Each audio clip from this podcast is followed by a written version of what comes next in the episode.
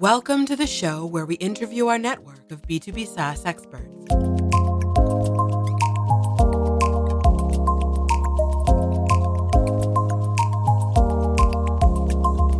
This is the Notion Capital Podcast, hosted by Paul Papadimitriou.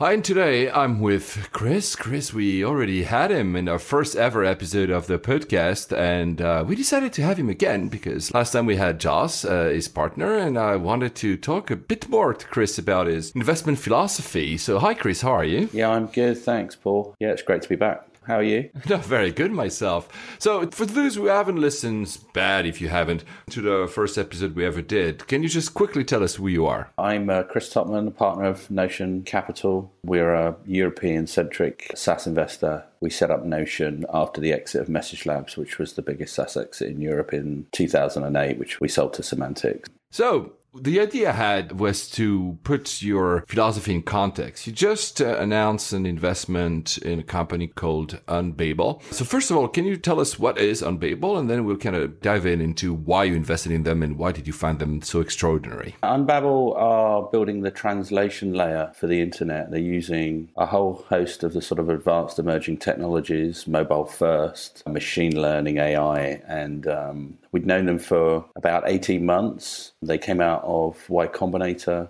a few couple of years back over that period of time, we'd seen the way that they would evolve in terms of how do you, you know, how do you address such a huge problem? There's so much optionality as to what particular use case you may or may not solve. You know, it's very overbearing, the sort of different types of challenges of written content, if you like, that needs translating, whether that's a website or whether that's uh, FAQ, whether that's technical literature or blogs and so on and so forth. But earlier this year, they'd really done a lot of analysis of their numbers to figure out where they should really, really start in terms of acquiring lots and lots of customers. And that fits in far more with our philosophy of how we invest and the things we like to invest that led to a whole set of strategy sessions and discussions that meant that we invested in them in the summer, which we were really, really pleased about. What was that that besides the technology itself, because honestly, when you talk about that translation layer for the internet, it sounds like Star Trek. what is it that you find in them that makes you like, wow, they have like this huge market in front of them, but not only they have that, but they will execute and actually grab that market? I think in every deal that we do or I do, each partner probably has a subtly different thing that really gets them off their seat, if you see what I mean there's a sort of converging set of themes. Typically, for an investor, you know, you need a market that is big enough whereby it can kick off many, many incredibly large companies that can invest in. So, if you think about language translation, it's something we know really, really well in terms of the problem that that does in terms of scaling a business. You know, at Message Labs, we went from a million to 150 million dollars in subscription, 20,000 corporates, 10 million users all around the world. These were from more than 200 countries countries. I didn't even know there were 200 countries before I founded Message Labs, but by Christ, did my service desk know that we had all of these different languages coming in. And as a consequence, virtually all of our investments were dedicated to markets that were English speaking or English was the business language. In fact, we only had more than two people in two countries that weren't English speaking as a national and that's because you've got to localize the website, your contracts, your service desk has got issues, your NPS is lower, so the unit economics are worse. So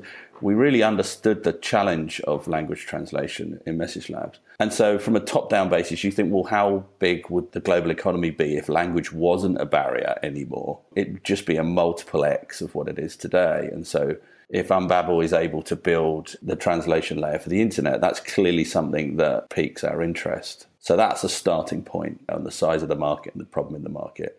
It's about 2 billion a year. Additional spend goes into language translation. So just the additional spend per year is relatively significant. But of course you have the challenges of choosing where are you going to start to play in building your technology business and you know which problem are you going to point that at because that's a really big big ocean to kind of boil and earlier in the year, we really felt that they'd kind of found that acquisition type of strategy that became more appealing to us. Which one is that? Because, of course, when you say translation layer, you said websites, for instance, where you could say documents, you know, legal documents, it could be anything. So, which angle did they go for? The angle was in service tickets. So, if you like, it's in the communication space, but it's not short form today or long form marketing It's really in communications. And the particular area, they had an integration with Zendesk, the service SaaS business. And the challenges that those customers were having on there, people like Pinterest, Under Armour, Skyscanner, they've got globally distributed consumers that are asking them about issues relating to their application. So, for example, you would have a German speaking service ticket coming into a US service desk how do you support that when you're talking about tens of thousands of tickets? With Unbabel, the German text comes in, the support desk writes it in their own language, in this case English, and then the consumer gets it in German. And so all of that happens using their API, advanced technologies like AI, ML, and that delivers a sort of an in time service. And the machines can pick up a huge amount of the load, which drives up the speed, drives down the cost. This is an area where language translation has just not been delivered before because you need to have speed, you need quality, and you need cost to kind of enter into that market. And so it's embedding Unbabel's technology into the applications of Zendesk. And so, you know, they've now moved that onto Salesforce's service desk as well. That means that they can attract and drive huge amounts of global and enterprise customers with very, very high quality proposition, but pretty low friction on the acquisition side. You know, customers absolutely love it. And they're then able to trade off between the types of people that they hire, how many they need to hire, whether they hire them for technical skills in the domain that they're in, or is it because of their language skills. All of these things become much less of a problem when you're embedding Unbabel into that flow.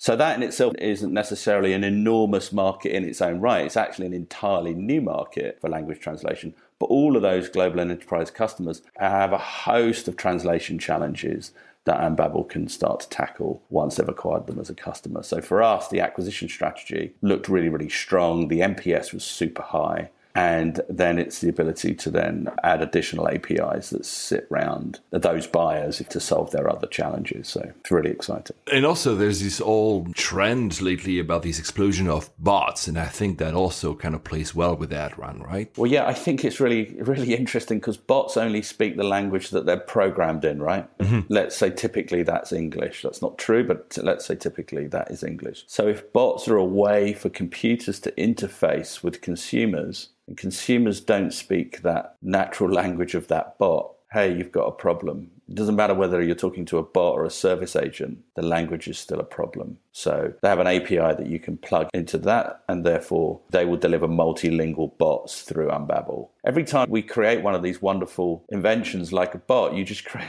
a whole host of alternative challenges yeah. for people that are managing these environments. You know, the bot is clearly an area is something that's hugely exciting, but it's not particularly exciting if the bot is talking gobbledygook to you and you're trying to get your, you know, your issues resolved. So and it's just a very, very clear example of how language translation is a kind of a material issue for scale. Besides the technology, which again sounds super cool, and uh, I, I, wish I could use that today for everything I do and not having to use translators for my job.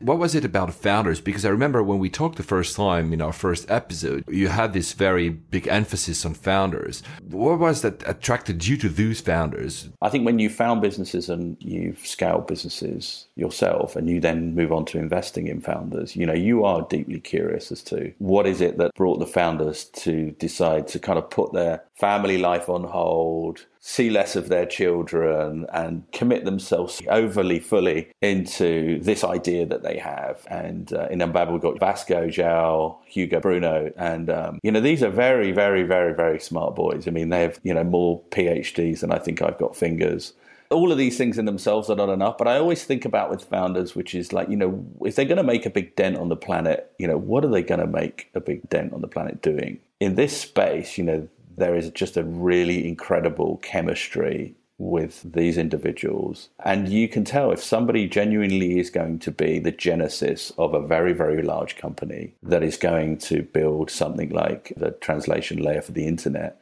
then it's probably going to be these guys. That is very, very, very exciting. Now, you don't build a huge company solely because You've got four founders. Is there's a whole way that a company evolves over time. Um, so it's also their ability to think big, to execute big in the disciplines that they've got, but they've also got to evolve a lot faster into other areas that they're less familiar in, maybe as they move into the kind of commercial realms of monetizing the technology, building the business internationally, and so on and so forth. So, what you're looking for is, you know, that personal awareness, but also their awareness of the company to think very, very openly, make really, really tough decisions about the choices that they're going to make. And, you know, we spent a hell of a lot of time working with them pre deal, and the feeling around that was really, really, really strong that, you know, we can augment them with some world class people that can help them exploit the opportunity.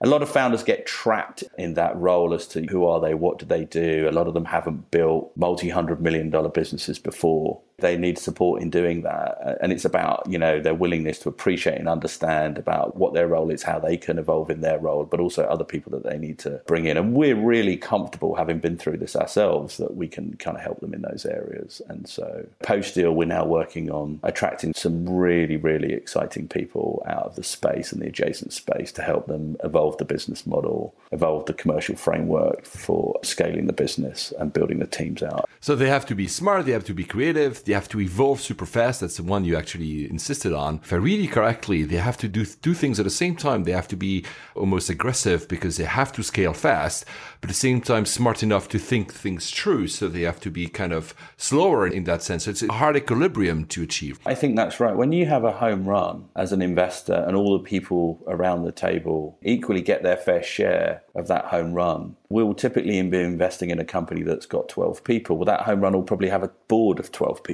So, how do you go from two or three founders, 12 people, to possibly four, five, 600 people over a five, six, seven year period? Globally distributed, huge amounts of responsibility to the customers and the markets that you serve. These become very, very different businesses as you go through each phase.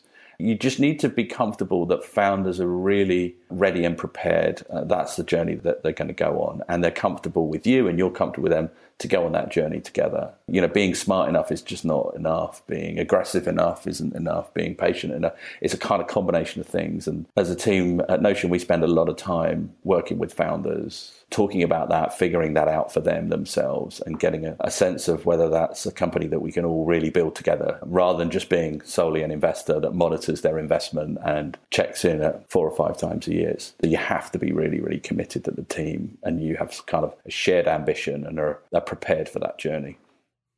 So if I uh, if I use the same qualifications, smart, creative, leadership, patient, but also that evolving super fast, is that something that you've been also sensing at Notion Capital itself? Have you seen your way of thinking or investing is it different now than it was five years ago? Yeah, definitely. I mean, I think if you go from being an operator to an investor, you're effectively not a great investor. You're just a self appointed partner, but effectively you're a trainee investor. And I've worked in four sectors in my business lifetime. So this is just my latest, if you see what I mean. So I always feel like I need to start from the bottom and the beginning. You learn the industry playbook, which typically is full of best practice, which is normally the guardrails for larger companies. But then as an entrepreneur, you will then obviously start to throw some of that playbook away and put your own bent on that. That's certainly the kind of process that I've been through. So generally speaking, there are two or three things that mostly fascinate me when I make an investment. One is the business model, two is the pain that you're going to solve and how you're going to solve that problem. And the third piece of that is the team that you work with. So a lot of those things have evolved in the eight years that we've been building Notion for myself, and I think equally for other partners. On that, Chris, I'll be interviewing you again in the future to see if you keep evolving. I'm sure you do. And uh, thank you so much for today. It's been great. Thanks, Paul.